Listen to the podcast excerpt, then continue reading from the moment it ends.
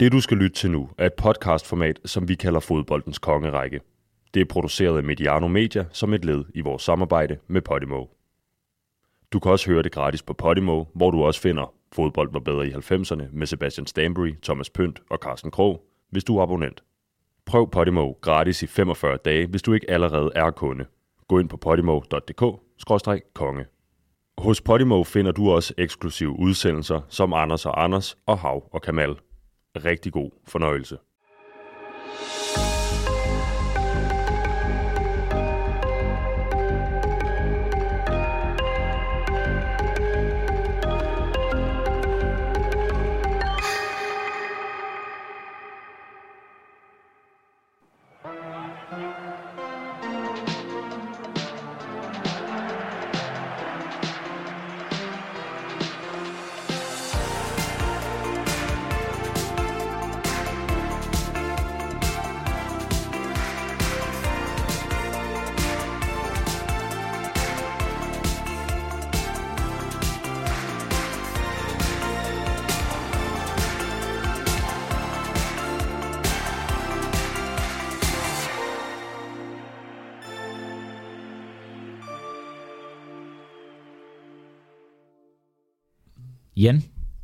Lavede du øh, flere eller færre tårhylder end Romario din karriere?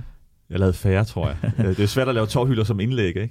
Og hvad med målene generelt? Øh, Nej, det behøver jeg ikke spørge til. mig. Jamen altså, Romario er for mig... Øh, ja, altså, han er loppetsmester. Er sådan, når, jeg, når jeg lige tænker tilbage på ham, så er han så elegant, så, øh, så rap på fødderne, og så sikker i afslutningerne. Så Romario er for mig en, en fantastisk øh, afslutter og øh, fodboldspiller. Det er jo det noget, det her fodboldens kongerække kan, fordi elegant var ikke et ord, jeg ville putte på ham, da jeg, inden jeg begyndte at sidde og kigge nærmere på hans mål, hans bevægelsesmønstre og sådan noget, men elegant, det er Og også et altså, ord, jeg gerne vil tage i min Hans øh, nu her. balance, hans spændstighed. Øh, Superspiller, altså. Morten han øh, blev kåret til VM's bedste i 1994, også en af årsagen til, at vi har med i den her episode af fodboldens kongerække, men øh, VM i 94, det var i USA. Hvad tænker du umiddelbart om, om slutrunden generelt? Øh, og for mig står det jo som sådan en af de store slutrunder fra, fra barndommen. Jeg tror, jeg har jo nok to, som er der, hvor min, min fodboldinteresse bliver vækket. Det er 90 og 94. Øh, så der også øh, ud jeg jo alt råt. Og der var, der var Romario jo ja, en, en, en hovedrolleindehaver. Det var jo sådan, det var sådan specielt også nok at opleve Brasilien blive verdensmester i lige præcis den turnering. Ikke? Fordi det der, som man ligesom fornemmede, at Brasilien var noget særligt, jamen det var de så alligevel ikke helt rigtigt med den måde, de ellers spillede på i den turnering, men der havde de så bare Romario, som skilte sig ud, og som netop gav det der særlige brasilianske aftryk på det, på det hold. Sebastian Romario, han betegner sig selv som selvisk, egoistisk, lige frem. Sådan en angribers type. Øhm, Er det en, som vi godt kunne savne i nutidens fodbold? han, vil, han havde det svært i sin nutid, i sin egen nutid, og han vil have det endnu sværere i dag med, øh, med regelrette trænere og, øh, og sengetider og, øh, og tage bestemte løb på bestemte tidspunkter, tror jeg. Men den der evne, han havde, den, den ville jo passe fuldstændig perfekt ind i dagens mod, mod fodbold. Altså, han vil være lige så god i dag, fordi den der intelligens, han havde, og kontrollen og balancen og målnæsen og sådan noget, den, øh, han, på, på, et, på sådan en Guardiola-mandskab, som evnede at spille sig frem til fremragende, den ene store chance efter den anden, der vil han passe spillemæssigt fuldstændig perfekt ind. Jeg er ikke sikker på, at en sengetider vil passe perfekt ind i Pep Guardiolas systemer, men, men spillemæssigt, der vil han bare ligge og, og bum- bum 30 mål ind sæson efter sæson efter sæson. Og det var vel typer som Romario, som Pep Guardiola, han brugte sin første år i Barcelona på, at ligesom at barbere væk det Ja. her med, at der, der skulle noget disciplin i det. Man skulle også leve som en fodboldspiller, når man ikke spillede fodbold. Og det var jo, altså, kører du de første 20 citater igennem fra Romario, så 10 af dem handler om, øh, at han også godt kunne lide at være ude om natten, og det var noget med noget ja, gymnastik og alt muligt andet. Romario, han, øh, han kom vidt omkring. Han var Øhm, populær. Ikke nogen kakar. Nej, det var han godt nok ikke. Det kan være, at vi kommer tilbage til det her i dag. Og øh, det er altså det, du lytter til, kære lytter, et afsnit mere i øh, serien, vi kalder for fodboldens kongerække her på Podimo. Jeg hedder Kenneth Hansen, og ved min side i dag sidder Morten Lindvad, Sebastian Stanbury og Jan Mikkelsen. Hej alle sammen. Hej. Hej, Kenneth. Det er VM-afsnit nummer 3 i dag. Vi har øh, talt om Oliver Kahn, VM's bedste i 2002, og øh, senest altså om Diego Forlander strøstet med prisen ved øh, slutrunden i Sydafrika i 2010. Og nu i dag så slutrunden fra 94 i USA, og med Romario som hovedperson. Romario, Jeg tænker, de her mange mål, det bliver et gennemgående tema i øh, afsnittet her. Har vi egentlig styr på, hvor mange han lavede? Over 1000, hvis man spørger ham selv. Ja. Hvis man spørger nogle af de officielle stat- statistikere, så, så er det nok lidt til diskussion, fordi hvad, hvor meget skal egentlig tælle, tælles med? Der er, jo dem, der, der er jo dem, der mener, at øh, for at komme op på de der 1000, der er der vist lige lidt rigeligt med venskabskampe og ungdomskampe, som er taget med i det der regnestykke. Ja, det var meget sjovt. Men bare det, at det kan være et tema, Ja. om man nu har scoret 1000 eller det er lidt under. Det siger jo lidt om de mål, han har scoret. Jeg synes, det var sjovt det her med, at, at FIFA lykønskede ham med mål nummer 1000, men skrev så som en bisætning, at i vores øh, kartotek står der kun skrevet for, var det 971 eller 67 eller lignende, eller sådan noget. Sådan. Og det er så også meget pænt. Ja, det er meget pænt også, men øh, han var også glad for øh, strandfodbold og gadefodbold og sådan noget. Det kan være, at han har medregnet nogle af de mål der. Det skal vi nok komme ind på øh, senere hen, tænker jeg. Men øh, hvad tænker I ellers om Romario? Jamen, jeg får sådan bare varme i kroppen af at tænke, tænke på ham. Ikke? Altså, det er jo sådan en spiller, hvor selvfølgelig er vi jo præget af vores, vores alder, og man har, har man sådan selv, selv siddet og set den, kan man, har man selv minder om at have siddet og set dem, ikke? og det er jo jamen, de der minder fra især hans tid i, i, i Barcelona, som det er, hvor meget min fodboldinteresse, den, den ligesom opstår i de, i de år her. Ikke? Altså, der var det jo en nydelse at se, se Romario. Altså, det var ligesom det der, det der element, det var så vildt, og man havde set det her Barcelona-hold i flere år være så fantastisk. Og så fik de så lige tilføjet det der ekstra krydderi, som altså lidt, var det egentlig nødvendigt, at de skulle hente Romario? Det gav også en masse problemer i forhold til, til udlændingereglen, men det gjorde det bare, at på de gode dage, så blev det endnu mere øh, exceptionelt øh, at få den der, den der vanvittige øh, brasilianer ind på det her, på det her hold. Han var så, så rendyrket en målscorer, og det, det han kunne, er der få, der har gjort bedre, end han kunne. Han, han var nærmest sådan afledt til at gøre det, han skulle på en eller anden måde. Altså sådan en, en første, altså en, en, en, en præmie, præmiemålscorer på en eller anden måde, ikke? Fordi det der antrit, han havde, og afslutningsevnerne og intelligensen til at lægge det rigtige sted i feltet og tage de rigtige løb og sådan noget. Det er nærmest nogen, hvis nogen havde, havde forsøgt at, at, at skrive ham som kode på et eller andet computersystem, så, så var Romario blevet kastet ud. Hvad med dig, Jan? Er det også øh, TV2 start 90'erne, de her lørdag aftener med Barcelona ja. på skærmen? Det er i Barcelona, tror jeg, jeg, jeg først og fremmest lærte ham at, at kende, så ved jeg godt, så gik han, øh, altså jo mere man så elsker fodbold, så fandt man ud af også, at han har været ret god i Holland også, og, øh, og, og slået rigtig mange mål der, ikke? Men, men for mig er det øh, medlem af Dream Team, sammen med selvfølgelig vores egen Michael Laudrup, men også med, med Stoichkov og, og de andre Guardiola og så videre, med, med den måde, de spillede fodbold på, og jeg er helt enig med mine to kolleger, altså hans øh, afslutningsevner. Det var altid som om, han, øh, han træffede altid den rigtige beslutning. Altså var det med togen, eller var det loppet, eller var det bare en, en køle inderside over den ene side? Og, eller, eller var det en dribling? Fordi tit så var han jo ikke bleg for at drible helt ind på stregen. Hvis han var øh, nødsaget til det, så dribler han lige forbi målmanden også. Så jeg, jeg, jeg synes, han var en perfekt, komplet afslutter. Øhm, og plus hans fysiske øh, færdigheder, altså hans øh, antrit, hans, øh, hans footwork, øh, hans balance, hans spændstighed. Han var jo bumstærk på kroppen også, ikke? når de prøvede at gå ind og skubbe ham væk. Det kunne de ikke, og, og så var han altså bare væk.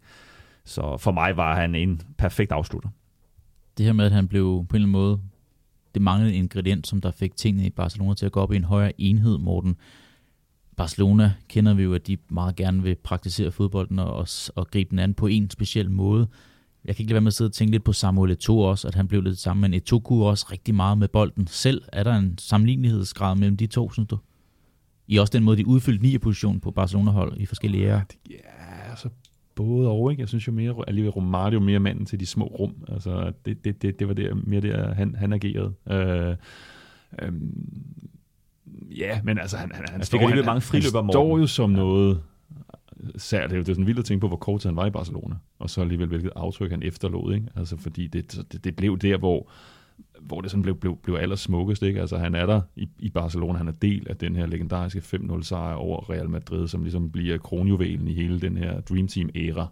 Øh, der er det Romario, der, der, der står der som, som målscorer, som ligesom bliver et billede på, øh, på, på, på den her kamp. Øh, men det er jo også men det er jo så også der i hans tid, at det hele begynder så at falde fra hinanden, og hele Cruyffs værk, det, det, det, det, det falder til jorden, og hans afsked med Barcelona, altså det var jo en, det var jo en skandale, alt det der foregår det her sidste halvår, hvor han var i klubben. Nu nævnte jeg det der med, hvordan han ville passe ind på, på et Guardiola-hold i dag, som, som tænker så meget fodbold, som har sådan nogle bare velkonstruerede systemer. Og det var datidens øh, Guardiola-hold, hvor han jo selv spillede på, var jo Cruyffs Barcelona, hvor, som var så intelligent et fodboldhold, og som havde så spilstærke spillere, og som havde så stærkt et spilfilosofi og spilsystemer. Og der var det jo netop, at når man så smed Romario ind i det, det system på et hold, der var så god til at skabe chancer, jamen så bankede han 30 mål ind. Fordi han bare, de, selvfølgelig kunne de finde ham, ham hele tiden, og selvfølgelig kunne han også udnytte det til bare at lave mål efter mål, efter mål, efter mål, efter mål. Så, så på de der, han, han passer perfekt ind på sådan et hold, som, som var så godt, fordi det lever han bare op til. Han tager bare ansvar på, okay, i styrer alt det der, så skal jeg nok lave målene. Og det virkede jo til, at det var sådan en form for, for et drug for ham at lave målene, at det var det, der fyldte allermest for Romario også. Altså, Og det er ikke så meget tid på at presse, vel? Altså, Nej. det gik han ikke så meget op i. jeg, jeg lavede engang et interview med, øh, hvad han hedder, øh, Ole Gunnar Solskjaer, Mm. om at lave mål. Og Ole Gunnar Solskjaer, han sagde det her med, at den bedste afslutter, han nogensinde har set, det var Ruth van Nistelrooy. Men han følte alligevel, at hvis Manchester United skulle have en stor chance, så var det bedst, det endte hos ham selv. Fordi han- der var større chance for, at han scorer. Han var quietly confident, som, som han altid sagde. At han havde den der sådan angriberfilosofi om, det er bedst, hvis jeg får den her chance. Der er størst chance for at holde score, hvis jeg får muligheden. På trods af, at han altså sagde, at Nistelrooy var den bedste afslut på holdet. Og Romarie, han var måske ikke quietly confident, men han var i hvert fald confident. Fordi han siger jo det her med, hvis det er umuligt for mig at score, så afleverer jeg. Hvis det var næsten umuligt for mig at score, så sparker jeg selv. Så altså, han havde bare en selvsikkerhed, selvsikkerhed øh, der gjorde, at jamen, selvfølgelig, selvfølgelig afsluttede det er også bedst for hold, hvis jeg lige tager ansvar for den her chance. Men han var så også så god, at han havde noget at byde, følge den der selvtillid op med, ikke? fordi det var ofte, han scorede. Men Sebastian, jeg synes jo, han har ret. Jeg ved godt, det, det er måske bedst, at andre, der siger det om en. Men, men jeg synes jo, han, han har jo en pointe i, at det er jo ikke ligegyldigt, hvem der får chancerne. Altså, det, det, det også, med XG og alt den der snak. Altså, der er, der er jo stor forskel på, om det er en forsvarsspiller, som aldrig er vant til at være alene med målmanden, eller om det er Romario, der får den, ikke? For holdets skyld er det jo meget bedre, at det er Romario, der får de der chancer, og det er ham, der bliver spillet op. Så jeg synes jo egentlig grundlæggende, at han har en pointe. Men det er bare sjovt, at det er spilleren selv, der er i Ja, ja, også, men, ja, det er rigtigt. men nu har vi talt lidt om, om, om tiden i Barcelona. Vi skal tale om den her VM-slutrunde med Brasilien i 94, men han havde jo også en, en, en ret pæn tid i PSV Eindhoven, hvor at han blev trænet under øh, Gus Hiddink blandt andet, hvor han sagde, at, at Hiddink kan godt blive lidt nervøs op til de store kampe og sådan noget, men han kunne altid se ud af øjenkrogen, at der kommer altid en lille brasiliansk skikkelse ind og nærmer sig, lige lagde hånden på, på skulderen af mig og sagde, bare rolig, fordi at, øh, du har jo mig på, på holdet, så skal vi nok sørge for at score og vinde, og så Hiddink, når han øh, ligesom øh, talte det op, så sagde han, øh, 8 ud af 10 gange, 9 ud af 10 gange, der havde Romario ret. Så scorede han, og så vandt vi kampen også. Så øh, han havde noget at have det i den her store selvtillid. Og det, og 100 det passer meget mål, ja, det passer meget godt med tallene. Ja. Jeg tror, den hedder 98 mål i 109 ligekampe, så det der med 9 ud af 10 gange havde han ret. Ja. Ja. Der skulle han nok få scoret. Det, det passer i hvert fald. Det er en syg rekord, jo, eller gennemsnit. Og det er jo, det er jo sådan en Cristiano Ronaldo, Lionel Messi øh, målsnit, han, han havde i, i PSV og den første sæson i Barcelona. Inden vi tager en blå bog på ham, den her tid i PSV, det var også et sted, hvor Ronaldo endte med at, at, at bruge sin første professionelle år, inden han så kom til, til større adresser der. Ved vi, om der er nogen sammenhæng med det? Hvordan kunne det være, at, at det lige var i PSV, at han endte der i, i midten af 80'erne? Jamen, det var fordi, han blev opdaget af en øh, af Hollands talentspejder, som, som uh, tog ham med til Europa. Ikke? Så, så jeg tror, det er det, det ligger i. Og jeg vil også sige, den hollandske liga, der bliver spillet rimelig åbent og offensivt, så, så det er jo et, et godt sted, kan man sige, at udvikle sig som, som afslutter og angriber. Man får, man får mange muligheder. Ikke? Og den tid der, altså, kunne han ikke have været med til at åbne en hel masse døre? Fordi nu ser vi jo, at, at, at store brasilianske spillere også har, har slået sine folder i, øh, i Hollands fodbold. Jo, senere, det blev jo selvfølgelig også noget, de, de blev inspireret af, og så kender vi jo til, at, at der også kom en anden brasilianer senere til, til PSV og begyndte at score en masse mål der i, i, i Ronaldo. Øh, Så på den måde, så, sådan, sådan er det jo, når man har succes med at finde en spiller et sted, så, så kan det jo godt være, at man kigger der, kigger der en, en, en, en gang mere. Ikke? Og det var jo, viser jo nok også at være, måske var det meget godt for Romario, at han kom til, til PSV. Og nu talte vi i, i sidste uge om Diego Forlan, som kom direkte fra Sydamerika til en kæmpe stor klub i Europa, til, til Manchester United. Han kunne ikke lige finde sin fødder i første omgang, så hvem ved, om Romario kunne have gjort det, hvis han var kommet direkte fra Brasilien til, til, til Barcelona dengang i 80'erne. Og så er det bare charmerende, at på det her tidspunkt, der kunne en spiller som Romario spille fem sæsoner i den hollandske liga. Ja. Det kan jeg godt lide tanken om, ikke? at det ikke bare var sådan en, en god sæson i en mellemstor liga, og så direkte videre til England eller Spanien. Øhm, det at han faktisk bare blev hængende der, fordi skældet mellem de næstbedste, Holland, den hollandske liga, vi skal nok vi skal tilbage til 70'erne for at finde, hvornår den har været den bedste i verden, ikke? hvis den har været det.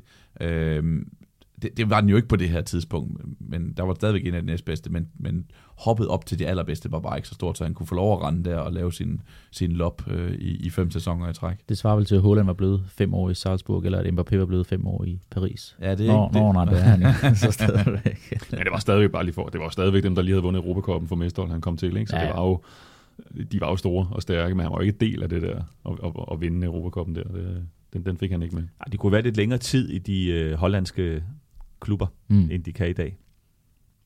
Lad os lige køre en blå bog på Romario. Han er fra januar 66, derfor 56 år gammel den dag i dag. Og efter nogle år i Vasco da Gama, der tog han så til Holland og PSV Eindhoven, som vi talte om i øh, 88. Og her scorede han næsten et mål i, øh, per kamp i snit og blev topscorer i rækken i både 89, 90 og 91. Og de her mange mål i øh, Holland, de bragte ham så til FC Barcelona i 1993, hvor han blev en del af El Dream Team med øh, Michael Laudrup, Stoichkov og andet, hvor det for alvor klikkede. Lykken, den var dog øh, kort og intens i Katalonien, Morten. Det kan være, at du kan tage os igennem det om et øjeblik. øh, Og i 95, der vendte han så tilbage til Brasilien, denne gang øh, til Flamengo. Det kan også være en ting, vi kan tale om, fordi han nåede faktisk at spille for rigtig mange brasilianske klubber i løbet af sin karriere. Og han spillede i rigtig mange år i sin karriere, helt frem til øh, 2007, faktisk i et væld af klubber, blandt andet i Katar, USA og Australien. På landsholdet optrådte han 71 gange, scorede 55 mål, hvilket gør ham til en af dem, der har scoret flest gange i den gule brasilianske landsholdstrøje. Af titler, der vandt han øh, blandt andet det hollandske mesterskab tre gange. I 94 blev han mester med Barcelona, og så selvfølgelig kronen på værket, da han øh, vinder VM med Brasilien i 94, og samtidig bliver kåret som øh, turneringens bedste spiller. Morten Hængeparti, Barcelona-tiden, der du siger, at øh, han var meget stærkt spillende, men øh, lykken og succesen varede også kort i, i Katalonien. Hvorfor blev det sådan et mærkeligt punktum?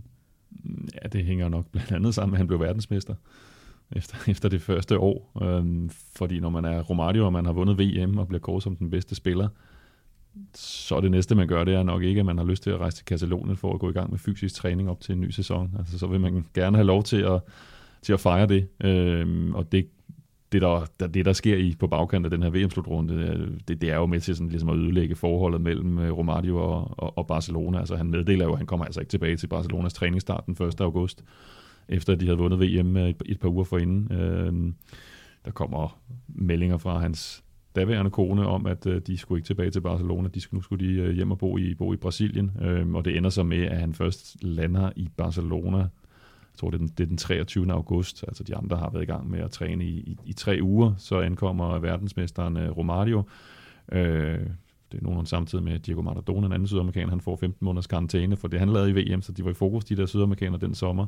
Øh, men han bliver så, øh, øh, Romario bliver sendt direkte op i bjergene, uden for, uden for Barcelona, sammen med en, øh, en, en fysisk træner, og så bliver han sådan ud og løbe klokken 8 om morgenen. Så der var sådan ligesom en, en grad af straffeaktion over for, over for ham, for der var jo selvfølgelig en masse øh, magtkamp i forhold til, hvem er det egentlig, der bestemmer, hvornår en spiller skal vende tilbage til, til træning. Altså tillader han sig virkelig at hæve sig over Cruyff, klubben, holdkammeraterne.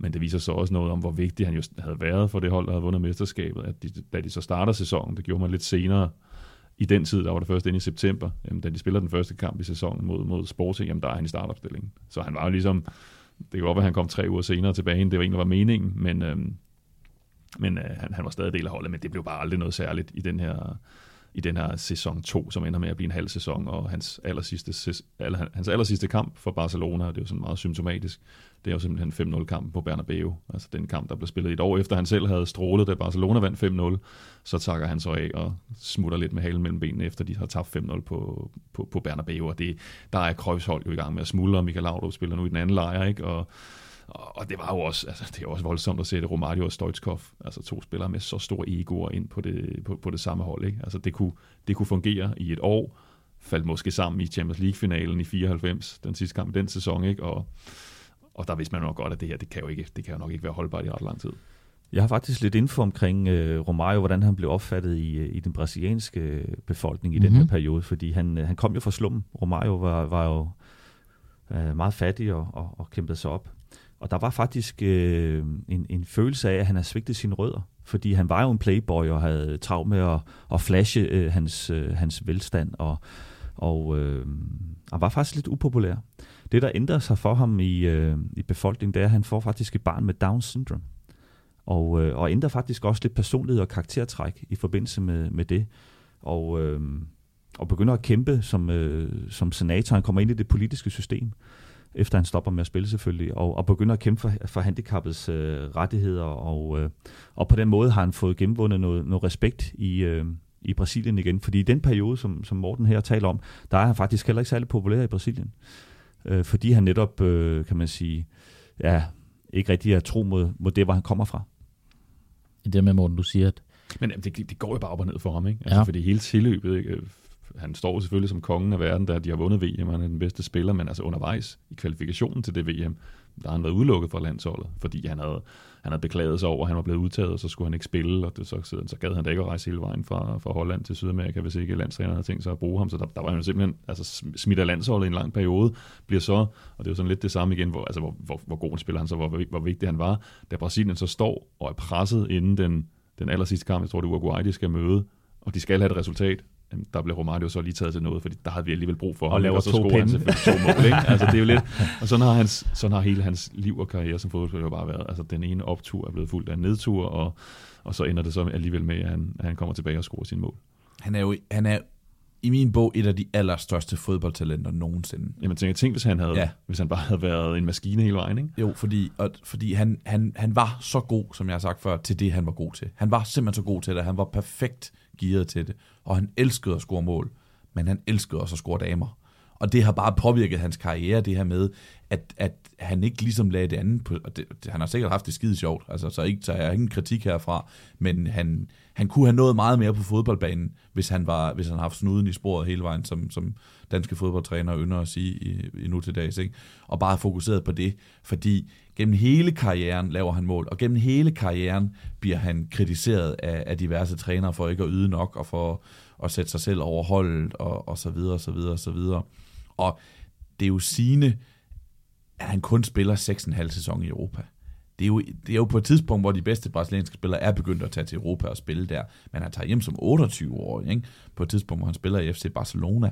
Det, det, er jo, det er jo tidligt, fordi han var stadigvæk god nok til at spille der, hvis han bare havde... Han spillede jo også 10 år senere, eller Ja, det er jo det. længere. Han, ja. ja, det kan ikke engang gøre det. Han spiller 12 år ja, efter ja, det, ikke? Ja, det er jo sindssygt. Så, så, så han, kunne, han kunne have nået endnu mere, end han nåede. Men han nåede så bare lige at vinde mesterskaber i Holland og Brasilien og, og, og et verdensmesterskab som den bedste spiller. Ikke? Så det er jo ikke fordi, at han er en spildt, et spildt talent og en tragedie. Det kunne bare have været endnu større. Jeg synes, jeg synes paradokset i det der med, at han i Europa, både i PSV, hele tiden bliver kritiseret af træner for ikke at yde nok. I Barcelona bliver kritiseret for ikke at yde nok. Det, det er gennemgående hele vejen igennem. I al den tid, han er i, Bar- i Barcelona og PSV, der scorer han 0,85 mål per kamp i, i ligaen, ikke? i over 6,5 sæson. Så på trods af den her evige kritik, så leverede han bare. Altså, han, Jorge Valdano, argentineren, som i de år, han var træner for, for Tenerife i La Liga og stod så over for Mario, og sagde, han, han kalder ham sådan en, en jugador de dibujos animados, sådan en tegneserie fodboldspiller. Altså, fordi det virkede så karikeret, ikke? Altså, han er jo den vildeste karikatur af en brasiliansk fodboldspiller. Altså, de der forestillinger med, at det er dem, ja, de er fantastisk talentfulde, men øh, de mangler bare seriøsitet, og de kan godt lide det glade liv på Copacabana. Ikke? Altså, det er jo sådan, nogle gange bliver det meget karikeret, men med Romario, altså, der var det jo virkelig, det var jo sandheden, for det var jo sådan, det var øh, for, for den her spiller. Ikke? Så han står i det der, man kan jo, det vil være forkert, som du også er inde på med alt det, han har gjort. Man kan jo ikke reducere ham til at sige, at han er sådan en kulthelt, fordi han er jo også bare, det er jo også bare klasse, ikke? men det er den der følelse af, at ja, det kunne altså også godt være blevet endnu større. Og jeg kan sige, at fodbolden indeholder rigtig mange myter og floskler og sådan noget. Det her med, vi talte om i sidste uge, hvad der kendetegner en uruguayansk fodboldspiller, der vi talte om Diego Forlan med den her ild i øjnene også. Men der er også mange myter vedhæftet brasilianske fodboldspillere, måske dem, der har flest myter omkring sig, at de godt kan lide det her søde liv ved siden af os. Det er også noget, vi har talt om med Ronaldinho, der vil lave en af vores, øh, det var vores allerførste episode her også. Og nu må I hjælpe mig med, med, med udtalen, men, men der er det her carioca begreb i, øh, i Brasilien også, men man godt kan lide det her søde liv på, på strandene, nattelivet, den gode mad og sådan noget også. Altså, du har også, Sebastian, i jeres anden udsendelse over på, på Podimo til, øh, med fodbold og bedre 90'erne talt om nogle af de her brasilianske spillere, der godt kunne lide at tage til karneval i Rio, og så være ligeglad med, om hans hold skulle spille. Var det et mundo, I talte om der, øh, skulle spille en kamp, hvor han så siger, jeg har tænkt mig at tage til Rio, jeg har ikke tænkt mig at komme til den kamp, og, og sådan er det bare, så må I fyre mig, hvis det er. Altså sådan, der, der ligger bare rigtig mange ting ved de her brasilianere. Ja, og der findes jo den der historie med Romario, øh, som findes i flere forskellige versioner, så hvad for en man lige skal, skal tage. Tag den med mest peber på. Jamen, så tager vi den med mest peber på. Det er, at han gerne vil til Carnival i Brasilien, øh, og øh, så vil han gerne have fri i nogle dage, og så siger han til Cruyff, øh, Cruyff øh, øh, mestre, jeg skal skulle have fri, fordi jeg skal, jeg skal til Brasilien. Og, øh, og Cruyff siger, det kan du ikke få. Kom nu, jo, så skal du score to mål i weekenden. Og så scorer han to mål i weekenden, øh, og så øh, allerede inden kampen er forbi, så melder han, jeg vil godt lige skiftes ud, og så tager han direkte fra stadion ud til lufthavnen, og så flyver han til Brasilien for at feste. Ikke? Det, det, det er den udgave, hvor der er mest peber på. Ikke? Så findes den i lidt mere tonede, ned, nedtonede versioner, men den rummer, den rummer den der høje klasse, og det der behov for os at danse. Altså, vi skal jo alle sammen danse en gang imellem. Jeg, så er jeg, noget, jeg, så er sådan noget, der ser ligger i altså Rio de Janeiro-kulturen. Det er der, ja. altså Carioca, det er jo dem fra, fra Rio-området, ikke? og det er der, hvor det ofte bliver tillagt som, at de har det især i sig, det der er behov for at være livsnyder. Altså hvor Sao Paulo, det er den lidt mere alvorlige by, hvor, hvor, man, hvor man ikke helt har den, den samme fest, festkultur. Og jeg hørte det Sebastian med, at, at, at han havde ikke benskinner på den kamp. Det var boarding passen, han havde med som, som benskinner også. Det er den ekstra peber udgave af det også. øh, det her med, med ham som angriber, vi har talt om, men Jan, du var meget imponeret af Lopsen, jeg er meget imponeret af, af tårhylderne også, men han var bare målscorer med, med stort M. Ja. Jamen altså, jeg, jeg synes, hans afslutningsfærdigheder er, er eminente, og jeg vil sige, at han er tæt på at være komplet. Og jeg vil sige, jeg, jeg synes ikke kun, han var en afslutter. Jeg synes også, at han øh, mange af chancerne dribler. Han driblede jo fantastisk og ja. havde nogle super vendinger. Og, øh, og mestrede også, synes jeg, øh, øh, det individuelle, øh, altså hvor han, hvor han skabte chancerne til sig selv. Så jeg synes, jeg synes han var sindssygt farlig på den sidste tredjedel. Jeg synes også, det når, når for eksempel Barcelona havde resultatet, og, og modstanderen skulle lidt højere op på banen, det bagrum der, der var han jo også sindssygt god til at stikke dybt. Altså, og, øh, og tage de der dybe løb igennem øh, modstanderens forsvarskæde, og så fik han masser af friløber på, på den bekostning. Ikke? Så ja, jeg synes, han er en eminent angriber, og, og jeg er helt med på øh, den kritik, der er ham, og og jeg synes jo, han har nået rimelig meget, når man også tænker på, hvor meget han nåede uden for banen, så har han jo også nået rimelig meget på banen. Ikke? Øhm, ligesom vi talte om med, med Forland, så vil jeg sige, noget af det, der skæmmer lidt Romarios karriere, er jo lidt det der med, at han skifter klub øh, ekstremt meget til sidst i hans karriere, og stadigvæk med, med en vis succes, men, men det der med, det bliver meget mudret, hans forløb og, og hans karriere skift øh, kan nogle gange også virkelig besynderligt. Øh. Men jeg vil sige, de år i Europa var han jo outstanding, men måske var der noget med hans personlighed i forhold til netop at øh, det, de regler og den struktur, der er, og, og, og det disciplin, man forventer i Europa, havde han jo svært ved at opfylde. Men alligevel sjovt, at vi også snakker om, at så elsket var han måske ikke i Brasilien. Også måske, som han selv regnede eller opfatter sig selv. Det fordi han, han, han siger jo, at jeg er brasilianer med stort B, og jeg kan godt lide øh, at spille fodbold, jeg kan godt lide at gå ud om natten, jeg kan godt lide damer, og øh, derfor er, kan folk identificere sig med mig, men det kunne de måske ikke i samme grad, som han selv Nej, fordi som sagt, så, så kom han jo et andet sted fra. Han kom ja. jo fra slummen, hvor det er nogle andre værdier og sådan noget. Det der med, at han gik og havde så travlt med at vise øh, altså lidt playboy-agtigt, det, det var der ikke respekt omkring. Lad os prøve at drive lidt videre i programmet og tale om øh, højde og lavpunkt af den her karriere, han trods alt havde, Romario, fordi at øh, Sebastian Vønner også at sige, at når vi vurderer vores konger til sidst i øh, en episode, så snakker vi også om langtidsholdbarhed. Og det var jo i den grad noget, som der øh, klistrede sig til Romario også. Det var en lang karriere, han spillede til, til op i 40'erne. Mm. Altså en, en rigtig, rigtig lang karriere, men hvor, hvor han er på toppen i, i for kort tid. Mm. Altså det er paradokset også i ham, ikke? at han spillede til han var over 40, men at hvorfor tog han til Brasilien allerede som 28-årig på et tidspunkt, hvor, hvor europæisk fodbold er ved at stikke, klubfodbold er ved at stikke af. Øh, det, det er paradokset i ham, og det, det, det tillægger jeg det med, hvor stort et talent han var, hvor dygtig han var til at spille fodbold, men at han også havde andre interesser, og ikke var den, der holdt allermest af at træne, for nu at sige det mildt. De højdepunkter, du nævner hans deltagelse i den her Manita med, med 5-0 sejren også, hvor han øh, laver nogle mål også. Er det, er det en højde? Hattrick selvfølgelig. Øhm, eller skal vi allerede gå til, til slutrunden i 94, eller skal vi lige vende lidt, lidt duplans højdepunkter? Jeg, jeg synes jo, at slutrunden den, den hæver sig, ikke? fordi han kommer jo til et Barcelona-hold, som allerede er på toppen. Altså, de har jo vundet mesterskabet tre år i træk, så kommer han, og så vinder de det så for fire år i træk, men Champions League ender jo så med den her store nedtur, ikke? så det bliver jo også begyndelsen på, på, på, på Barcelonas fald, men det var godt nok spektakulært undervejs at, og, at følge hans, følge hans indså, ikke? altså for de der dage, hvor de ramte, hvor de ramte niveauet. Altså med ham og Stoichkov sammen, ikke? Altså, det er vanvittige vanvittig duo heroppe foran, altså hvis man så tog Michael Laudrup med ind i det, ikke? Altså det var, det, det var vidunderligt at se på, øh, men jo også blev også mere skrøbeligt, som den der sæson skred frem, og flere og flere, altså vi kender jo Michael Laudrup, hvordan han jo kørte træt i, i Johan Cruyffs måde at være, at være leder på, ikke? og der kan man jo også godt kende, hvordan Mon Stoichkov og Romario, hvordan de har, sådan har haft det i det der. Øh, men selve slutrunden, det er jo, der, det er jo det, der gør ham udødelig i Brasilien. Altså fordi det, det, det er Romarios VM Øh, for et brasiliansk hold, som vinder VM endelig. Altså, det var jo en besættelse, at de ikke havde vundet i, i, i 24 år. De skulle bare vinde det der VM, men man kunne godt se på det der brasilianske hold, at det var måske ikke fordi, at alt bare pegede på, at de skulle vinde det. Nu var vi lige været inde på, hvor at de havde problemer med bare at kvalificere sig, øh, og det hold, de stillede med, altså, det var jo ikke det var jo ikke som Brasilien i 80'erne. Altså, der mente man, at de havde langt bedre forudsætninger for at gøre det, end de havde på det her, på det her tidspunkt. Ikke? Så, så man kan jo godt sige bagefter, havde de ikke haft Romario, så havde de ikke vundet VM i 94. Det siges jo også om, at det var det vidste han også godt. Og det var der, hvor han, øh, hvor han tog sig sammen i en måneds tid og trænede seriøst og trænede dedikeret og boede i øvrigt på, øh, på, på værelse med Dunga, øh, den kedeligste mand i Brasil, brasiliansk historie. Og det var nok meget godt for ham. Øh, og at han godt forstod, hvad det var.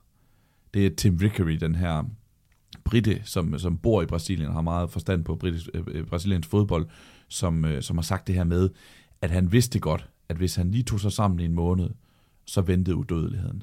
For så kunne han, hvis han, hvis han i en måned bare grindede ned og, og, og knoklede, så kunne, han, så, så, ville, så kunne Brasilien blive verdensmester.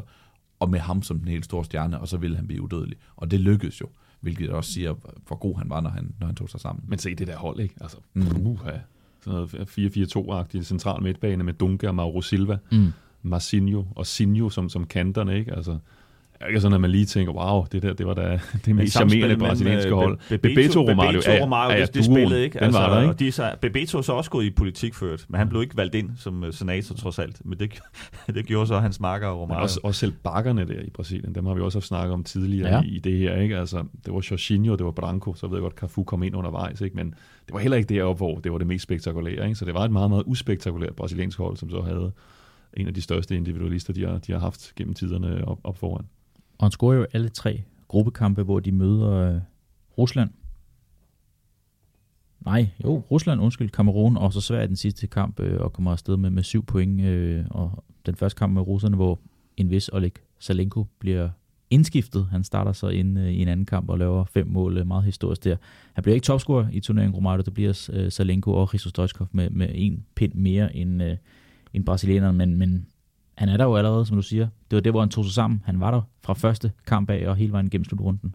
Ja, ja det var det jo. Og, øh, og det var også nødvendigt, du nævnte det med, at han, øh, at han boede på, hold, på værelse med Dunga. Altså i, er det en ungdoms-VM i, i 85, hvor han bliver sendt hjem fra, fordi han står og tisser på balkongen på, øh, ud fra balkongen på hotellet. Ikke? Så der var, han, var, han var en spiller, der var brug for at blive holdt i ørerne, og der var brug for, at han holdt sig selv i ørerne en gang imellem. Men det gjorde han under den her slutrunde og, og var jo afgørende for det brasilianske hold. De, som, som siger, de var ikke blevet mester uden ham. De var ikke blevet verdensmester uden Romario på holdet til at lave de der mål. Så, så, så var de røget ud på et eller andet tidspunkt, fordi det afgør også en semifinal mod, mod svenskerne, ikke? Og for, for, for Brasilien i finalen. Og det, når man ser målene for den der turnering, så var det jo den der, som jeg snakker om flere gange nu allerede, den der sikkerhed i afslutningerne.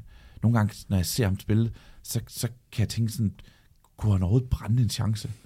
Kunne det lade sig gøre for Romario at brænde chancer? Det ved jeg godt, han gjorde, men, men han så bare så vanvittigt sikker ud, også når det var en, en VM-finale, der var på spil.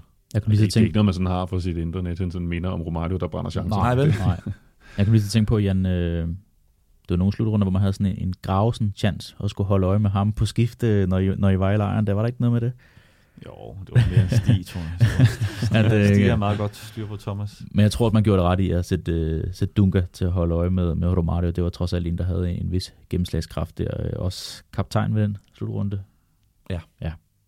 Har vi mere til sådan dramaturgien? Stiger den undervejs i turneringen med den måde, Brasilien vinder, ender med at vinde det her trofæ på? Jeg tror, den, altså, følelsen af sådan, det, den store kamp, det er vel kvartfinalen mod Holland, ikke? hvor der, det, der var gang inden der var mål, ikke? Altså, hvor semifinalen, det bliver jo mere tætte kampe, øh, hvor der ikke er sådan den, den store eksplosion, men han er der så i det afgørende øjeblik, ikke? og scorer jo også øh, straffespark i straffesparkskonkurrencen i finalen. Ja, Øh, så selvom- som nummer to, så, ja, så selvom han ikke får afgjort den, det havde selvfølgelig været prikken over i det, så, øh, så er han der jo stadig og, og gør det, han, han- han skal, ikke? Og får, jeg får så den her, den her koring, og det, jeg kan huske, apropos den der koring, fordi han, hvor jeg tænkte, at han har jo ikke fået Ballon d'Or, men det var jo også en anden tid, hvor han ikke kunne få den. Jeg mødte ham, der så fik den det år. Øh, kan jeg huske, jeg besøgte Danmark, så spille landskamp i Bulgarien, hvor jeg var ude og besøge Christo Stoichkov, som var, var træner for et eller andet obskurt bulgarsk klubhold på det her tidspunkt, hvor vi talte lidt om den der tid, ikke? og hvor han sidder der og kunne godt lide at tale om hans egen storhed og alt det, han havde gjort, ikke? og sidder sådan der og kigger sådan på mig og siger, altså prøv at forestille dig, hvor god jeg var dengang. Jeg blev både VM-topscorer og modtager Ballon d'Or det samme år. Så stor var jeg. Men det, som han så bare ikke sagde til mig, det var, ja, ja, dengang, der kunne, øh, der kunne ikke europæer, de kunne altså heller ikke vinde den titel. fordi hvis de kunne det, så er jeg ikke sikker på, at han kunne have siddet og sagt det. Øh, fordi der er jo andre koringer også. Der er også den der FIFA World Player, som der var dengang. Mm. Og den vinder Romario. At han vinder, jeg tror, han får over, langt over 300 stemmer, og Stoichkov får 100. Så på det tidspunkt, der var han jo anset for i 1994. Altså, det var Romarios år. Altså, der var VM. Det kan godt være, at Stoichkov blev topscorer, men Romario var, øh, var, var den største. Jeg tror, så det året. Er det ikke året efter, at de ændrer? Jo, Vega vinder jo, året efter, så det er, det er den 95. sidste gang, at, at ikke-europæer, de, øh, de var, ikke kunne være med i den her kåring. Det var også Romario, der blev topscorer i La Liga, ikke? I, Præcis. på, øh, med Stoichkov som holdkammerat, ikke? Så det, det, det, var hans år, enig. 94 var hans år. Øh, og så bare lige for at nævne en, en, netop, det er jo hele vejen, fordi også fordi han har en afgørende rolle i, øh, i kvalifikationen der til sidst med de der mål, han scorer mod Uruguay, da de går videre i den afgørende kamp. Og der går en historie på, at han efter den kamp ringer til en, en, en, øh, en ven, der er ansat i militæret, og siger til ham, øh, jeg har citatet her, øh, Oberst, i dag er jeg generalen, i dag er jeg bossen af Brasilien. og det var allerede kvalifikationen, hvor han, hvor han havde den selvfølelse, men også på baggrund af, at det var rent faktisk ham, der havde sparket ham med, ikke? og så gør han så også lige til Brasilien til verdensmester. Det kan stadigvæk ærge mig lidt, at han ikke er med fire år senere. Eller det kan ærge mig meget. Mm. Fordi det der, der var bygget op med den der Roro-duo, med, hvor den unge Ronaldo jo så var kommet frem, ikke? Og det, man tænkte bare, hold op. Hvis man, der havde vi, så vi jo så ikke længere Romario jævnligt i europæisk fodbold, klubfodbold, men han var der jo stadigvæk, ikke? Og der var den der, der er den her finale i Confederations Cup i 1997, hvor Brasilien møder Australien. De vinder 6-0, de laver et hat hver, de der to, ikke? Og det skabte bare sådan en drøm, okay, Ja. altså det her kan jo blive noget af det vildeste nogensinde, og for den der duo øh, lanceret ved en VM-slutrunde med Romario og Ronaldo. Øh, men så bliver Romario altså så desværre skadet en måned inden slutrunden og, og kommer ikke med. Øh, så, så det er jo ligesom, altså hans VM-historie sluttede også der i 94. Har vi nogensinde højdepunkter fra klubkarrieren? Vi har snakket om, ja selvfølgelig nemt at fremhæve nogle af de her lop, som Michael Laudrup har lagt til ham, øh, særligt en, hvor han øh, vipper den over, og så Rodomario tager den med og, og lægger den ind i, i målet der. Der var også en anden dansker, som der havde en knap så god oplevelse med ham, Peter Schmeichel, i en kamp, hvor han laver også hattrick på danskeren. Mod United. Ja, mod Jeg tror United. faktisk, det er sådan hans, er det hans sidste i den der, altså hans anden sæson i Barcelona. Der er der, jeg mener, der lige er den der ene stjernestund, som er mod Manchester United. Men de vinder i- i 4-0 på kampen ja. Præcis, hvor han spiller en guddommelig kamp, altså hvor han er på sit højeste. Ikke? Og det er jo nærmest også bare altså det eneste højdepunkt, han har i den her sæson, sæson 2, som kun blev en halv sæson. Han laver vist kanal på Peter Schmeichel. Det er også alligevel noget. Det er sikkert, det har han ikke været helt tilfreds med den, den store efterfølgende. Altså, jeg, jeg, jeg har set, øh, jeg tror, 50 bedste mål, han lavede i går i forberedelse til i dag, og jeg vil sige, at altså, han laver et mål mod Real Madrid, hvor han får den fejlvendt lige på kanten af, af feltet. Jeg tror, det er Sanchez, han, han øh, fuldstændig øh, rundbarberer, hvor han lader, som om han går den ene vej, og så går han sådan den anden vej, sådan et, en, en slags elastico, bare fejlvendt. Øh, og, og det ser bare så nemt ud for ham. Altså den der naturlighed, og det der, øh, så netop det pure talent, og det viser han bare der i, øh, i, altså, i højeste potens. Altså, nogle af de mål, han laver, er bare så vilde mål, og, og man ved bare, hvor svært det er at udføre dem på alle måder, fysisk, teknisk.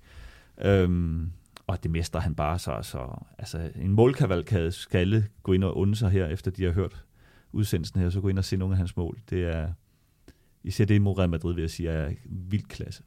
Det er den, der bliver kaldt kohallen, Morten. Den der dribling, det mener jeg, hvor man snakker om, den der dribling, han laver, hvor han lige trækker den rundt, ikke? og så følger den op med den mest naturlige, Ja. stikker den i mål, bare sådan, bare sådan med den der stivtog, han havde. Ikke? Det er som om, man næsten er ved at tage den, og så, whoop, så får han lige fat i den igen, og så er han bare væk. Og det er for mig et billede på ham, ikke? Det er det der, altså, vanvittigt, det der lave tyngdepunkt, ikke? og så den der bare kunne vende sig hurtigere Ja. end andre. Ikke? Altså, Ja, det er sådan det, jeg tror, det er næsten, jeg, jeg elsker det der, altså Laudrup's lop og så Romarios lop, det er jo sådan et ikonisk øjeblik, ikke? Jeg kan næsten bedre lide den der, han får en, jeg, jeg tror det mod Atletico eller eller andet, hvor får den der bold ind i feltet, ikke? og så laver han bare den der vending, og forsvaren står, altså han når nærmest ikke at registrere, han er, han er forsvundet for ham, ikke? Der er jo en grund til det her kælenavn, han har, Baixinho, som er, det er jo den lave, den lille, ikke? og det er jo også, for det var han jo, han var en lille mand, men, men og tyngdepunktet var jo endnu, endnu længere nede, ikke? altså den der helt nede i knæene og kunne vende sig så hurtigt, ikke? altså det er, det, det er så vildt at se, fordi vi ved at andre, der er lidt tungere i optrækket og vender som en fave, så der ved man godt, at det, det, det, det må være en gave at have som fodboldspiller at Den kunne der vending om egen akse, det var, hold da op, det gik hurtigt. Altså. Helt vildt. Jeg savner den stive tog i moderne fodbold. det gør jeg. Altså, det kan godt være, nu snakker vi ikke ske igen, og du, der sidder en DBU-mand foran mig her. Det er ikke sådan, det, det bedste måde at afslutte på, men det savner jeg godt nok. Altså, at gøre det på, altså også fordi han, han, han brugte det på en god måde. Altså, det var uhyre effektivt, før at uh, forspilleren kunne nå at reagere på det. Bum, så havde han allerede afsluttet, og så lå den altså inde i, i, i kassen. Nogle gange er det jo den mest effektive måde at afslutte Ja. på. Fordi når du ikke har særlig meget plads, så kan du altså bare få ret meget fart på med en, med en stiv tog. Det, det, det har jeg da selv brugt i skolebogården i sin tid. Ikke? Og nogle gange ser man jo faktisk netop nogle af de største afslut med en stiv tog. Ronaldo har afgjort en VM-finale på den der måde. Ikke? Så øh, det, det, det er jo en effektiv afslutning, når det er det, man har pladsen til.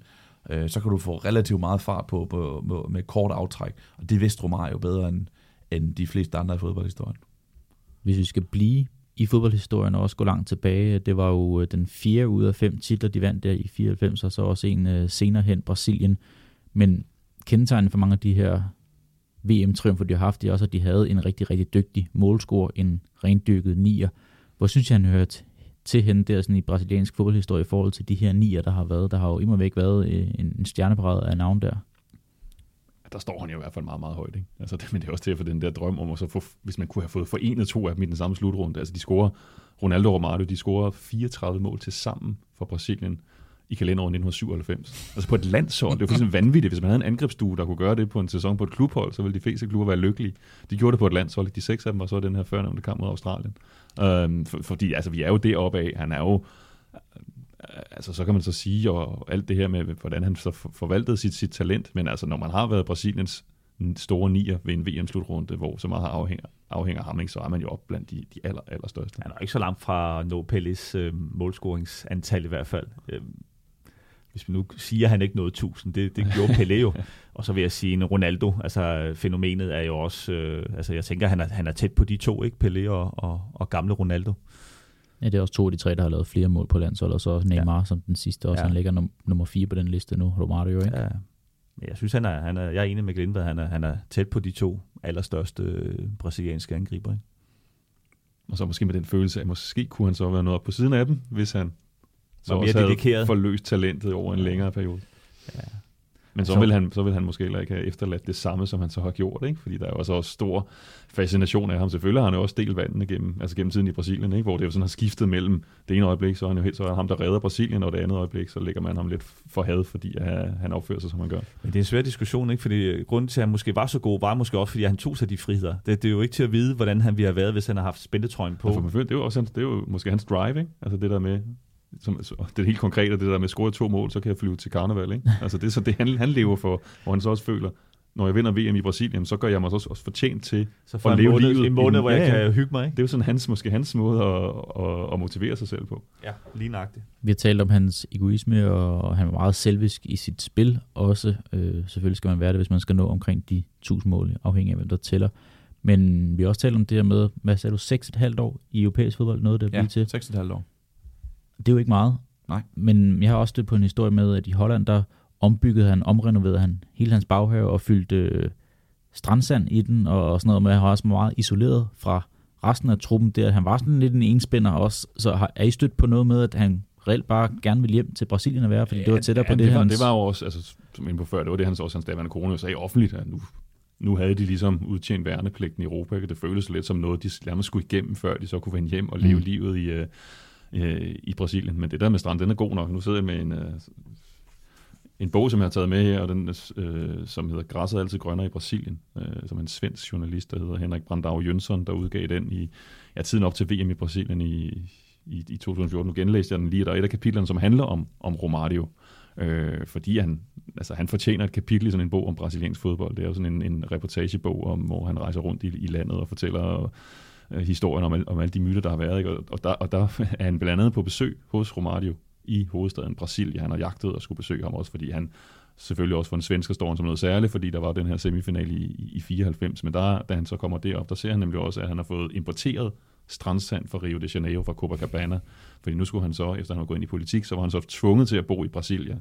Man tænker, det må være et stort offer for ham, ikke? at han ikke kan bo i sit elskede Rio de Janeiro. Så mm. han har fået anlagt sin egen både beachvolley og fodboldbane med strandsand fra Copacabana derinde i, i, i Brasilia.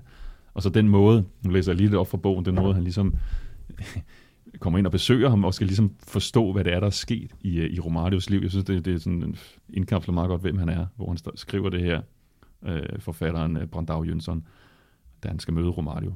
Altså, jeg fortæller til ham, jeg fortæller, at han var i nyhederne hver uge, da jeg i sin tid flyttede til Brasilien. Hans ekskone havde rejst sag mod ham, fordi han ikke betalte børnepenge til deres søn. Skattevæsenet hævdede, at han skyldte i skat fra sin tid i Flamingo. Hans andelsboligforening krævede et millionbeløb af ham på grund af en vandskade, og Fluminenses fans var rasende over, at han ikke dukkede op til træningerne. Det det svarer Romario. Jeg er ikke idrætsmand. Jeg er angriber. Rom- Romario blev kaldt Brasiliens bad boy. I dag, 10 år senere, er han blevet landets pæne dreng. Romario er et af kongressens mest populære medlemmer, og han har fået topkarakter for sit arbejde af det uafhængige politiske tidsskrift Congresso en Focus. Hvad er der sket, spørger jeg. Han slår en latter op og siger på sit lesbende favela-portugisisk. Hvad er det for noget sludder? Jeg er da stadig den slemme dreng. Det vil jeg altid være. Det, der er sket, er, at jeg har fået en fantastisk lille pige. En helt særlig pige, der har hjulpet mig til at indse, hvor dum, tankeløs og arrogant jeg har været. En rigtig egoist. Det har bare været mig, mig, mig. Da Ivy blev født, ændredes alt. Hun har åbnet mine øjne, siger han og læner sig tilbage i havestolen. Og det er jo sådan meget, tror jeg, meget sigende for, hvordan han er blevet opfattet. Ikke? At den ene skandale efter den anden, og hvor vildt det så er, at han så ender i parlamentet. Det svarer til, Niklas Bent, når han kom i det danske folketing. Ja. Det er en meget smuk historie. Det skal aldrig sige aldrig, vel?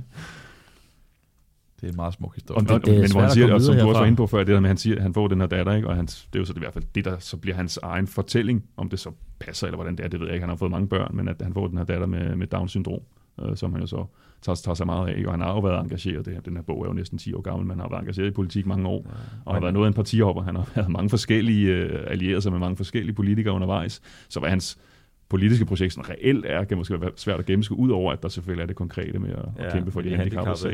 En anden ting, han også har kæmpet for, han kæmpede faktisk for øh, imod korruption, og, og det gjorde faktisk, at han ikke var så velset i, i forbundet. Ja, for han var altså meget, altså, ytrede sig kritisk i forhold til værtskabet Lige i nøjagtigt, 14, ikke? og ja. det er jo det var ret problematisk for Brasilien, ja. Ja. fordi man ville gerne, den her legende, som så samtidig var politiker, altså han ville jo være sådan en perfekt ambassadør for, at Brasilien nu skulle være kritisk Men det var han nemlig. Ja, ja. Så han var ikke bare en, der dengang virkede som, om han var sådan til salg for at blive indrullet i, i sådan et eller andet politisk øh, projekt. Ikke? Der var han i hvert fald en, der, og det var også det, der, da han fik sin popularitet på, være den der, der blev han lidt befolkningens, altså den lille Ja. mands stemme i virkeligheden. Han Om sagde, det så har holdt sig sidenhen, det kan man måske diskutere lidt. Han sagde, at Brasilien øh, spredte sin ben for FIFA, Præcis. hvilket er meget Romario-aktiv udtalelse, vil jeg sige. Det var et billede, han selv kunne forstå. Ja, så cool.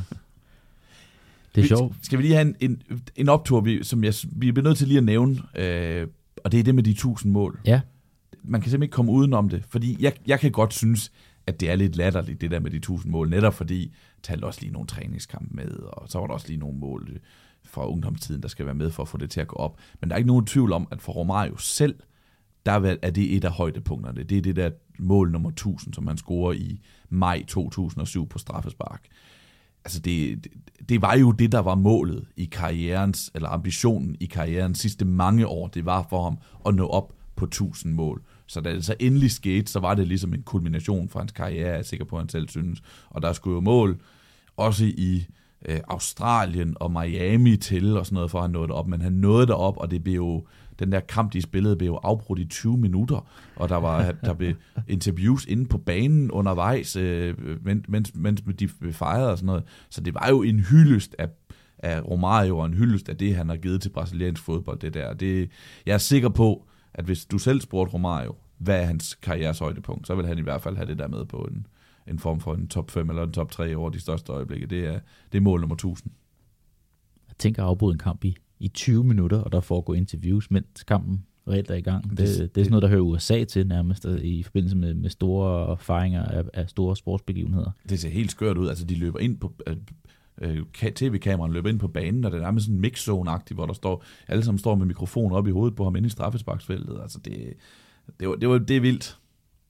Og vi nærmer os i juletid. Jeg kan jo så informere om, at der i 2008 blev udgivet en DVD, Jan. Det kan være, at jeg skal forære den dig til, til jul med, Meget gerne. Jeg har en DVD-afspiller stadig. med 900 mål med Romario. Så kan du sidde og se dem alle sammen en, øh, en kold decemberdag ja. på et tidspunkt. Hvis du ikke lige skal se Sting-musikvideoer længere.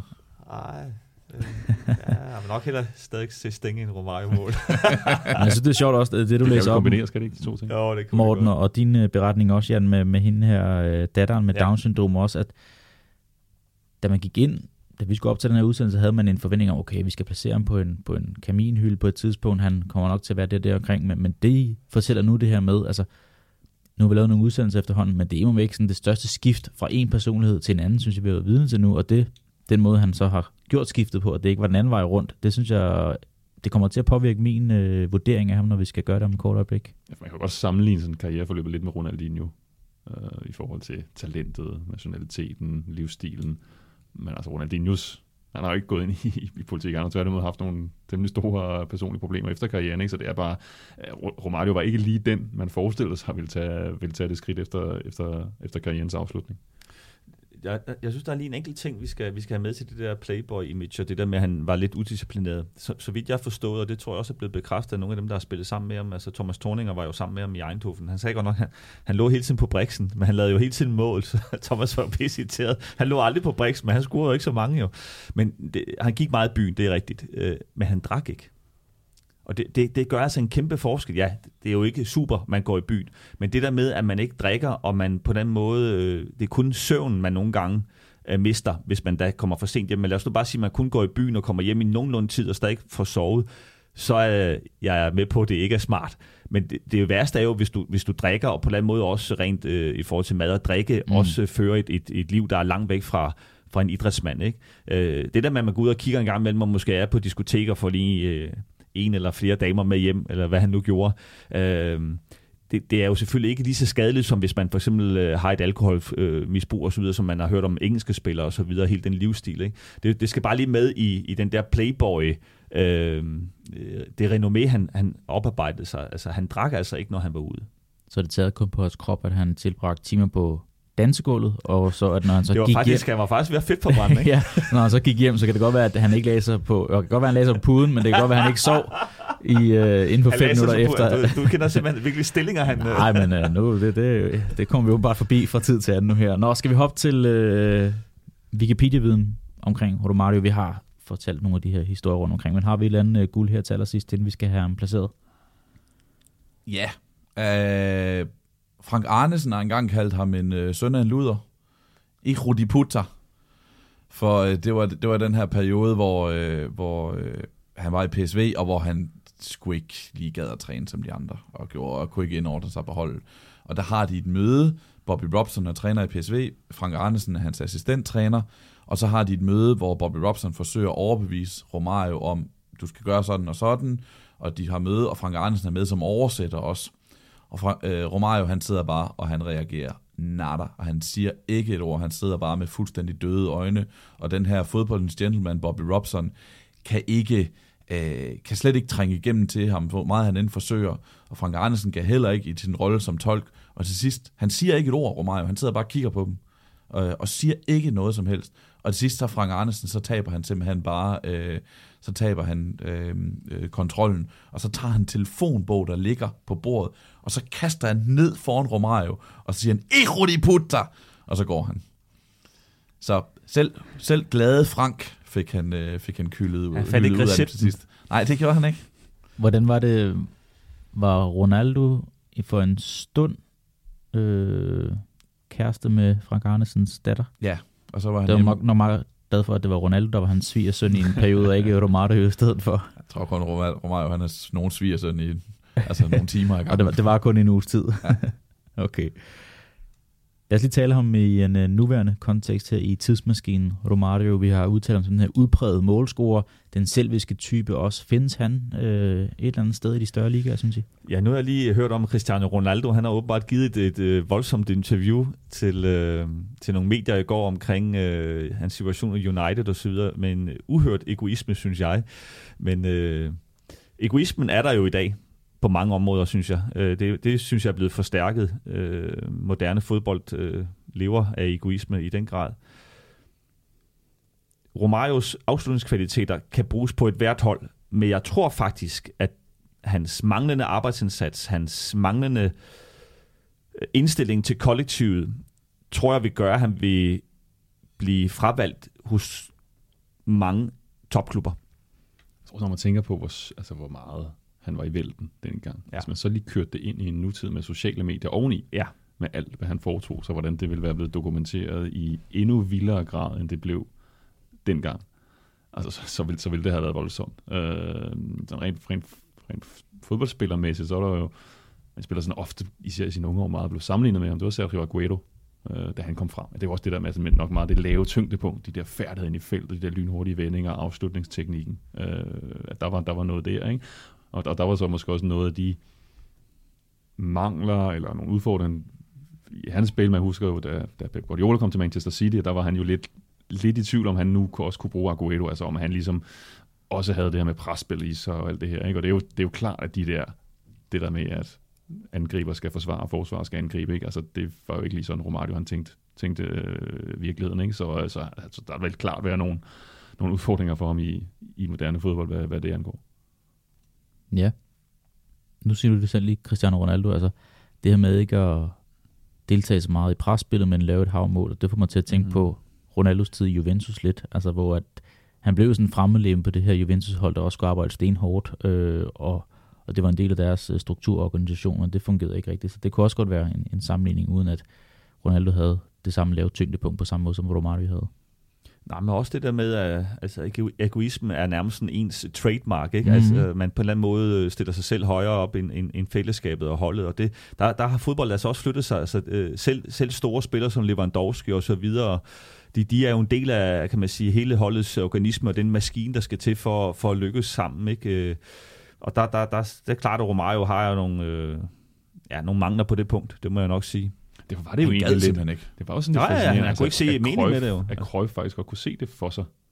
Altså, selvfølgelig han lavede sin mål, han kunne godt se talentet, men at han alligevel føle, at det her er den brik, der kan gøre os endnu bedre. Ikke? Mm. Altså når han alligevel er så individuel en, ja. en, en, en spiller, han, han, han så det for sig. Men der er sket meget med moderne fodbold, altså rent fysisk vil jeg også sige, altså der bliver spillet et, et tempo, begge veje nu, og apropos det, ikke? Altså, øh, der, der tror jeg måske også, Romario på et eller andet punkt måske var nødt til at vælge, hvornår bruger jeg mine øh, kræfter til hvilke aktioner. Det var jo mere de offensive aktioner, ikke? Fordi han vidste måske også godt, at han ikke kunne holde begge veje, ikke?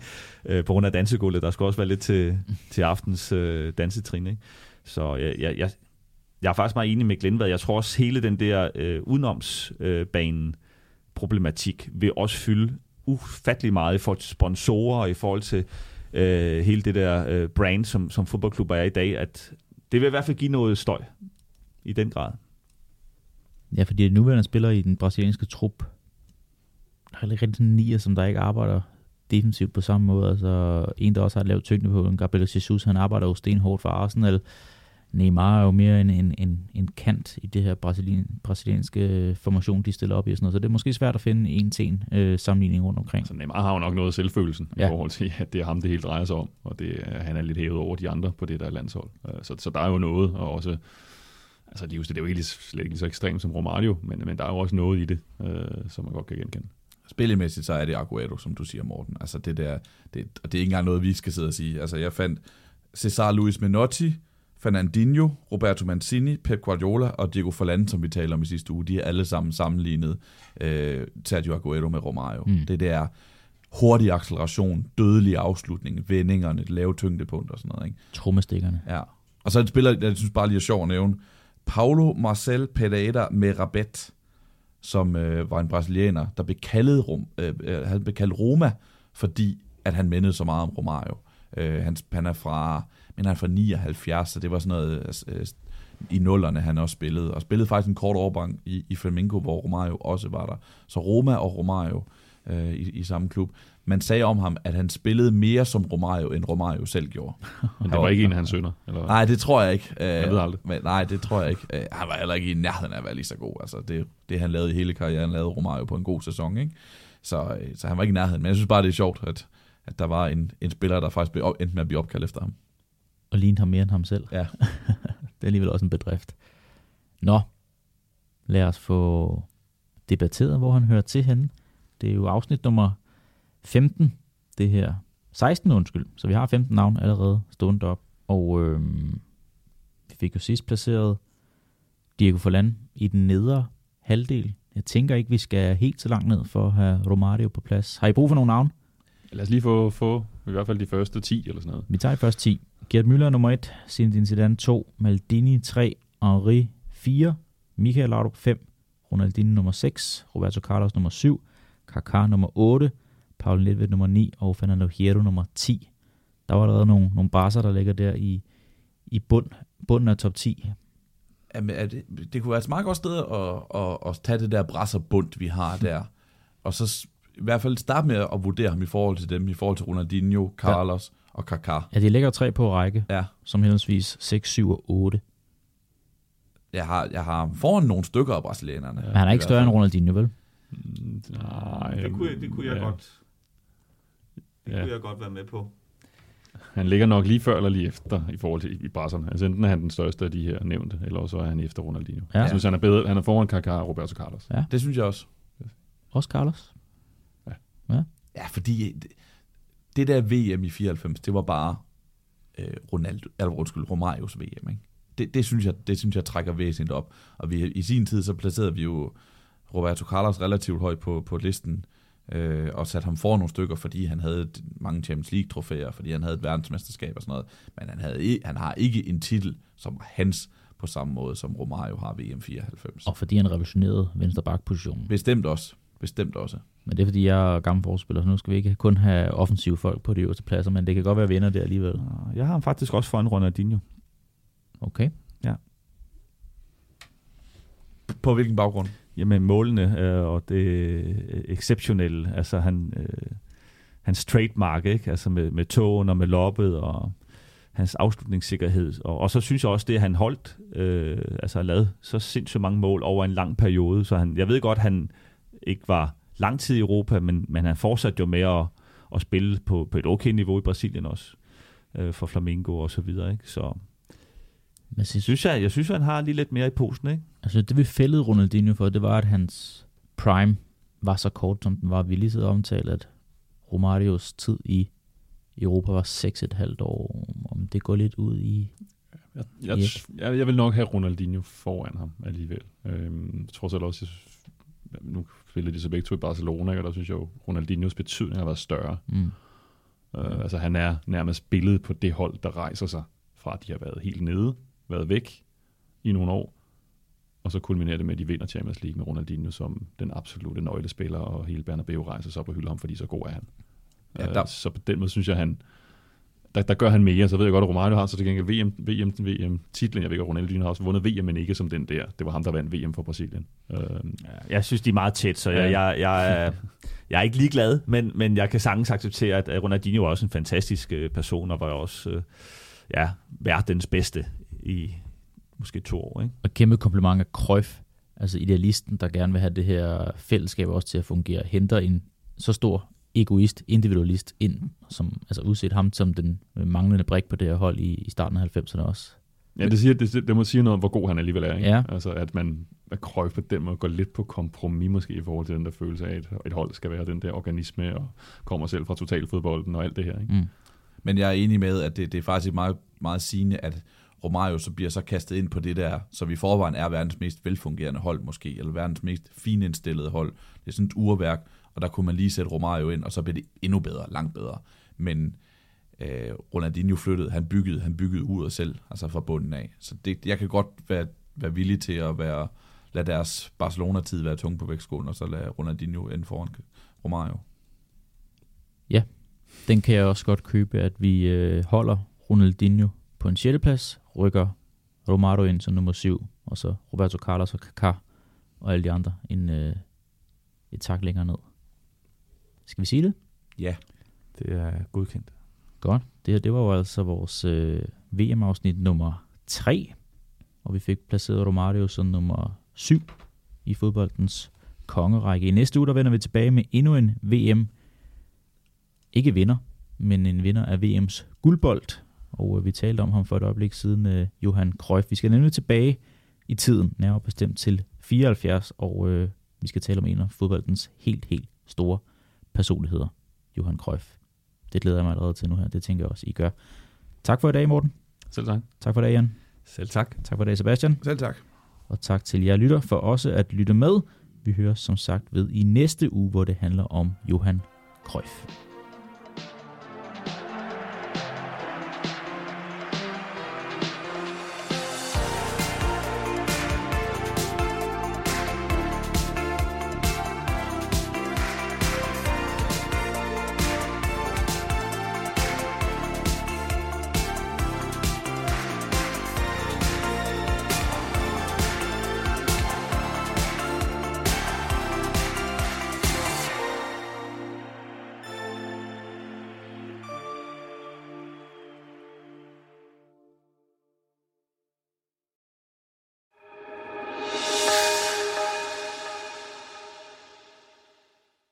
Har lyttet til Fodboldens Kongerække. Det er produceret af Mediano Media som et led i vores samarbejde med Podimo. Du kan også høre det gratis på Podimo, hvor du også kan finde Fodbold var bedre i 90'erne, hvis altså du er abonnent. Prøv Podimo gratis i 45 dage, hvis du ikke allerede er kunde. Gå ind på podimo.dk-konge. Hos Podimo finder du også eksklusive udsendelser som Her går det godt og livet ifølge Emil og Thomas. Tak fordi du har lyttet med.